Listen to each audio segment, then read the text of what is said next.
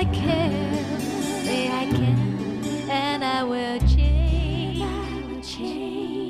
有 I see，这奇迹会出现。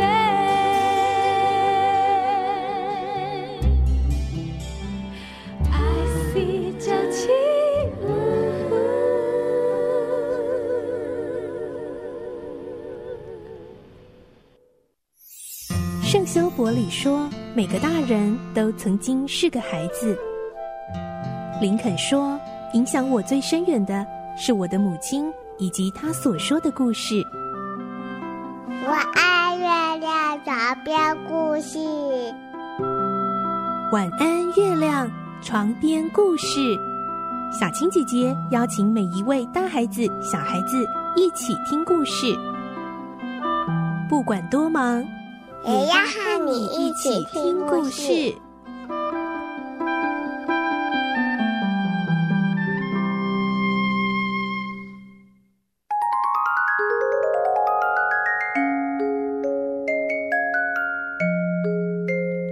欢迎你和我们一起听故事，我是小青姐姐。今天晚上我们继续来听海蒂的故事，今天是第二集。昨天的故事，我们听到才五岁的海蒂被她的阿姨德提阿姨带到了阿尔卑斯山上，要让独居的爷爷来照顾。爷爷虽然个性孤僻，但是也因为海蒂的到来，渐渐流露出心中的温暖跟关爱。海蒂也越来越喜欢山上的生活哦。今天的故事，海蒂交到了新朋友彼得，学会牧羊，喂羊吃草，还认识了彼得的奶奶。是一位眼睛瞎了的老婆婆，老婆婆眼睛看不见，很孤独又忧郁。天真的海蒂很同情奶奶，她会想到什么方法让奶奶快乐起来呢？一起来听今天的故事，《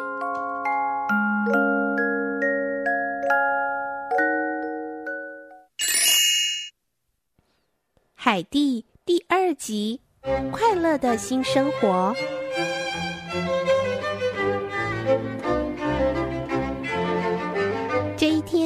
爷爷特别为海蒂制作了一把适合她身材的小椅子，方便海蒂在吃饭的时候使用。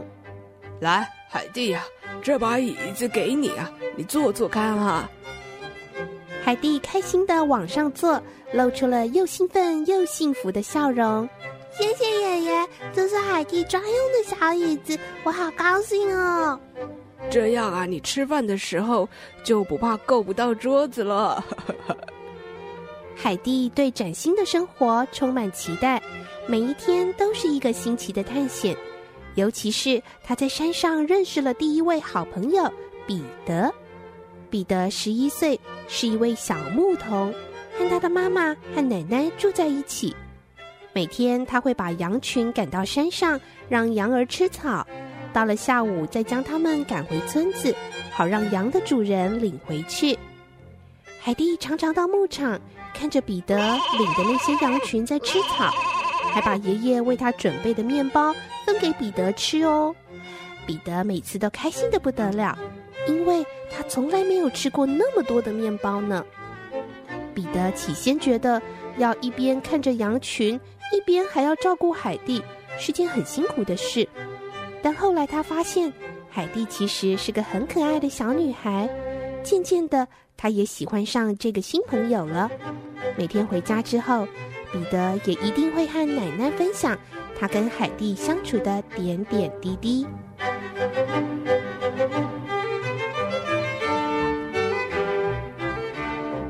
后来，海蒂也认识了彼得这位眼睛看不见的奶奶。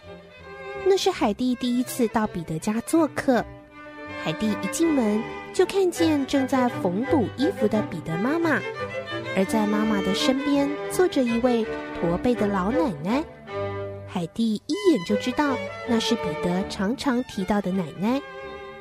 海蒂马上快步跑上前去：“奶奶您好，我是海蒂。”奶奶慈祥的握着海蒂的手说：“你的小手真温暖啊。”海蒂仔细看着屋子的四周，她对奶奶说：“奶奶，您的百叶窗坏了，我请我爷爷来帮您钉好，不然风一吹，窗子就垮了，很危险呢。唉，奶奶的眼睛看不见，一刮风啊，只听得见这个窗子咯吱咯吱作响。我们家呢，没人会修理房子，彼得太小了还不会呀。当海蒂知道奶奶的眼睛看不见东西，她非常的惊讶。她握着奶奶的手，很着急的问：“奶奶，您看不见美丽的花吗？那亮亮的阳光看得到吗？”奶奶无奈的摇摇头。海蒂又问：“那那雪呢？外面一片白茫茫的白雪，您看不到吗？”我真的什么都看不见呢。真的吗？海蒂听了这句话，竟然忍不住难过的哭了起来，泪水流在她的脸颊，因为她觉得奶奶实在太可怜了。奶奶反过来安慰她说：“我的眼睛虽然看不见，但是我的耳朵还能听见声音啊，我很满足了。”好了，海蒂，你坐到我身边，说说你在山上的生活。你爷爷在山上都做些什么呢？我从前就认识你爷爷，但好久没见了。这几年都是从彼得嘴里听到一些有关他的消息啊。哦，那我跟你说，海蒂停止了哭泣。而且他想到了一个好主意，高兴地大声说：“啊，对哦，我可以请我爷爷来帮您哦。他很会修房子，他也会让您的眼睛看见东西的。我爷爷啊，什么都会做，真的。”彼得的奶奶听了，什么话也没说。而接着，海蒂开始讲起他和爷爷的生活，和彼得一起牧羊有趣的事情。还有进入冬天之后窝在小屋里的日子，他一件一件的说给奶奶听。还有爷爷做的椅子、凳子、洗澡用的大木盆、盛羊奶的木桶、筷子，还有汤勺。海蒂最佩服的就是爷爷啊，把原本毫无形状的木头做成许多美丽不同形状的东西。海蒂真的为爷爷感到很骄傲呢。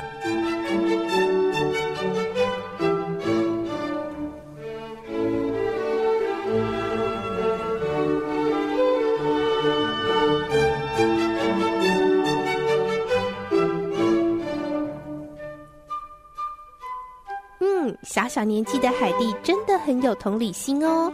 她想到，如果像彼得奶奶一样，眼睛看不到山上的美丽景色，还有四季的变化，那真的是很难过的事情啊。海蒂才会跟着也哭了起来呢。